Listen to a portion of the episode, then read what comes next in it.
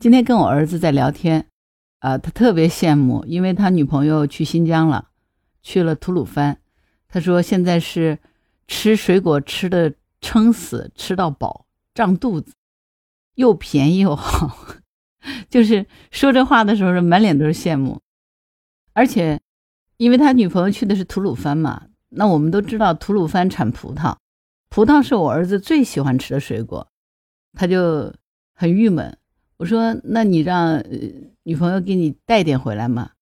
他说：“他也只能带点葡萄干回来，他又带不了葡萄回来。我喜欢吃的是葡萄，又不是葡萄干。最后那个葡萄干还不是给你吃了？” 我一想起他那个小眼神，就觉得特别可笑。的确哈，呃，夏天越来越近了，然后水果也的确越来越多。在南方，我们现在吃的是枇杷，不是那个 弹的那个枇杷。是水果枇杷哈，我想你应该有吃过的，比较常见，生长在温暖潮湿的南方偏多。那个枇杷叶子和川贝放在一起，它就是一个止咳化痰、润肺特别好的药方。我记得小的时候，我们不是感冒咳嗽嘛，我妈妈还去枇杷树下面去摘了枇杷叶子，然后去中药房买了一点点川贝，买了一只梨，隔水川贝、枇杷叶。蒸梨，然后梨水喝下去，把梨也吃掉，没两天那个病就好了，不咳嗽了。就是因为枇杷有这种水果兼药用的价值，所以南方有庭院的很多是喜欢在院子里种枇杷树的。郭有光的《象曲轩志》的最后一句就是写的枇杷树嘛，我不知道你们还记得吗？我印象很深刻，庭有枇杷树。吾妻死之年所手植也，今已亭亭如盖矣。他们家庭院里种了枇杷树，是他妻子死的那年亲自种的，如今已经长得亭亭如盖矣。全文没有一个怀念的词语，但是充满了怀念。古人这个借物明志、借物言情，这个能力实在是太强悍了。啊，就是这个枇杷哈。杭州现在是梅雨季，等到梅雨季过完，杨梅就要上市了。杨梅真的很好吃，酸酸甜甜的，就是不能多吃，因为吃多了那个牙真的会酸倒的。然后多余的杨梅可以拿来泡杨梅酒，等到两个月以后，那个酒基本上是甜味的，而那个杨梅呢，就特别特别的难吃。但是那个泡酒的杨梅有一个特别大的功效。就是它治拉肚子、头痛，反正治一切病。你要是有点什么头疼脑热的，吃两颗那个杨梅，第二天保管你好。哎，你别问我是怎么来的，反正我们南方就是这个偏方。你不信，你下次可以尝尝。我们家有一坛杨梅酒，我去年泡的，还没喝完，特别甜。你如果有机会的话，可以到我们这儿来喝呀，我请你喝杨梅酒。小时候，我们家住在望仙桥那边，住的院子里面是有一口天井的，那个井水到夏天的时候就特别的凉。一般我们就会拿个小竹篮子，把西瓜呀什么的就放在篮子里，掉到井里，半个小时拿上来，那就是冰镇西瓜，绝对比放在冰箱里头要凉多了，特别好吃。然后院子后面有一条青石板的小巷子。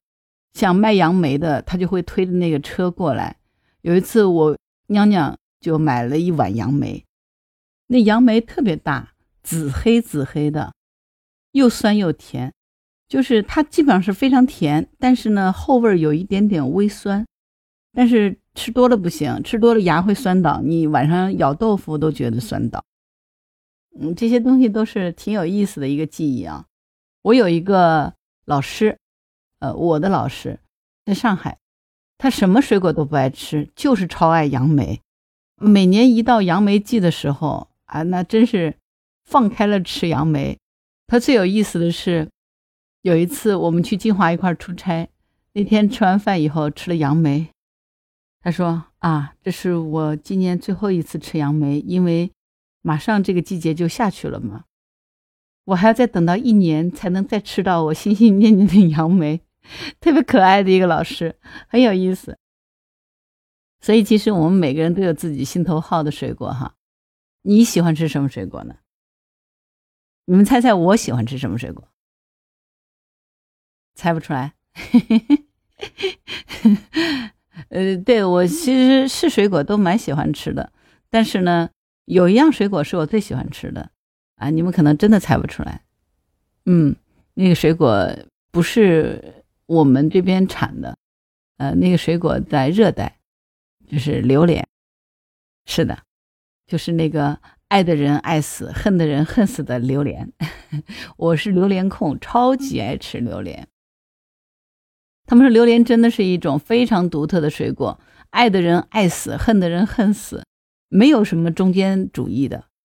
因为恨的人就特别讨厌它的味道，觉得很臭；爱的人又觉得它特别好吃，香甜的要命。是榴莲容易上火，但真的停不住啊！尤其是你到泰国、到马来西亚那边、新加坡那边去吃过当地自然熟的榴莲以后。我就觉得在国内吃的榴莲都没那么好吃了，呃，这是真的，因为榴莲其实它成熟了以后是自然从树上掉下来的嘛。说起榴莲，还有一个笑话哈，我们家很有意思，我妈和我呢都非常爱吃榴莲，然后呢，我爸和我弟呢就超级讨厌吃榴莲，对他们受不了那个味道，坚决不吃。但是呢，因为我妈吃，所以我爸呢，他也还会帮我妈去买榴莲。但是我弟就不行。记得二十多年前，我们有一次去北海，当时我爸妈在北海住，因为他们刚退休，在北海觉得环境很好嘛，就在那边待了一段时间。我跟我弟那一年春节就到北海去过的。我记得那时候我们是从上海南。坐的是到南宁的一趟 T 字头的火车，二十八个小时才到。头一天下午四点钟从上海出发，第二天晚上九点半到的南宁，然后又坐上十点多钟的一个大巴，辗转到北海三个多钟头。到家的时候已经一点多钟了。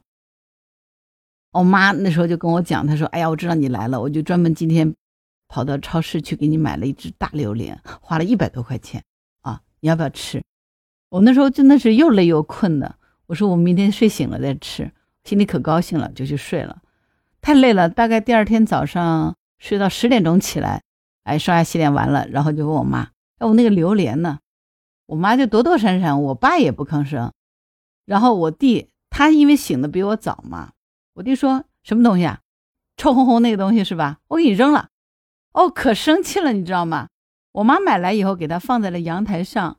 然后我弟早上醒了起来，闻到味道，就问我妈什么味道，怪怪的。我妈说：“你姐要吃的榴莲。”我弟说：“这么难闻的东西，直接就拎楼下就给它扔了。”真事儿，我跟你说，一只心，一只超大的榴莲，我都没能摸着，他就直接给我扔了。我妈也没说他，我爸也不说他，哎，真气死我了。那我妈说：“哎，你别生气了，到时候你想吃再去给你买一个吧。”我气得跳脚。你看，你看到爹妈怎么宠小孩了吗？就是，你看到我爸妈对我弟是不是非常的纵容？控诉他一下，竟然敢把我的榴莲扔掉，那他不想想看，他儿子不喜欢吃，可他女儿喜欢吃啊。哎，这事我一直记得呢。但是我跟你说哈，就人生就是这么有趣儿。哎，恶人自有恶人磨。我弟那时候扔我榴莲的时候，他还单身，还没结婚呢。后来呢，他结婚生了个女儿，结果呢，他女儿是一个超级榴莲控。这下好了，他们家里，他女儿因为要吃榴莲，所以连冰箱里面都允许放榴莲。而且他女儿呢，还吃榴莲的时候撒娇，要求他爸爸坐在旁边看他吃。我弟也没有办法，只好皱着眉头坐在那边看他吃榴莲。你说人生是不是兜兜转转就是这样子超级恶人魔呢？哎，其实呢，并不是说，嗯，我弟有什么改变，他其实还是很讨厌吃榴莲，只不过他自己做了父亲，爱屋及乌，他也就能看着他女儿吃榴莲了。因为爱，所以爱，所以父母对于孩子的爱，真的就是这么的无条件。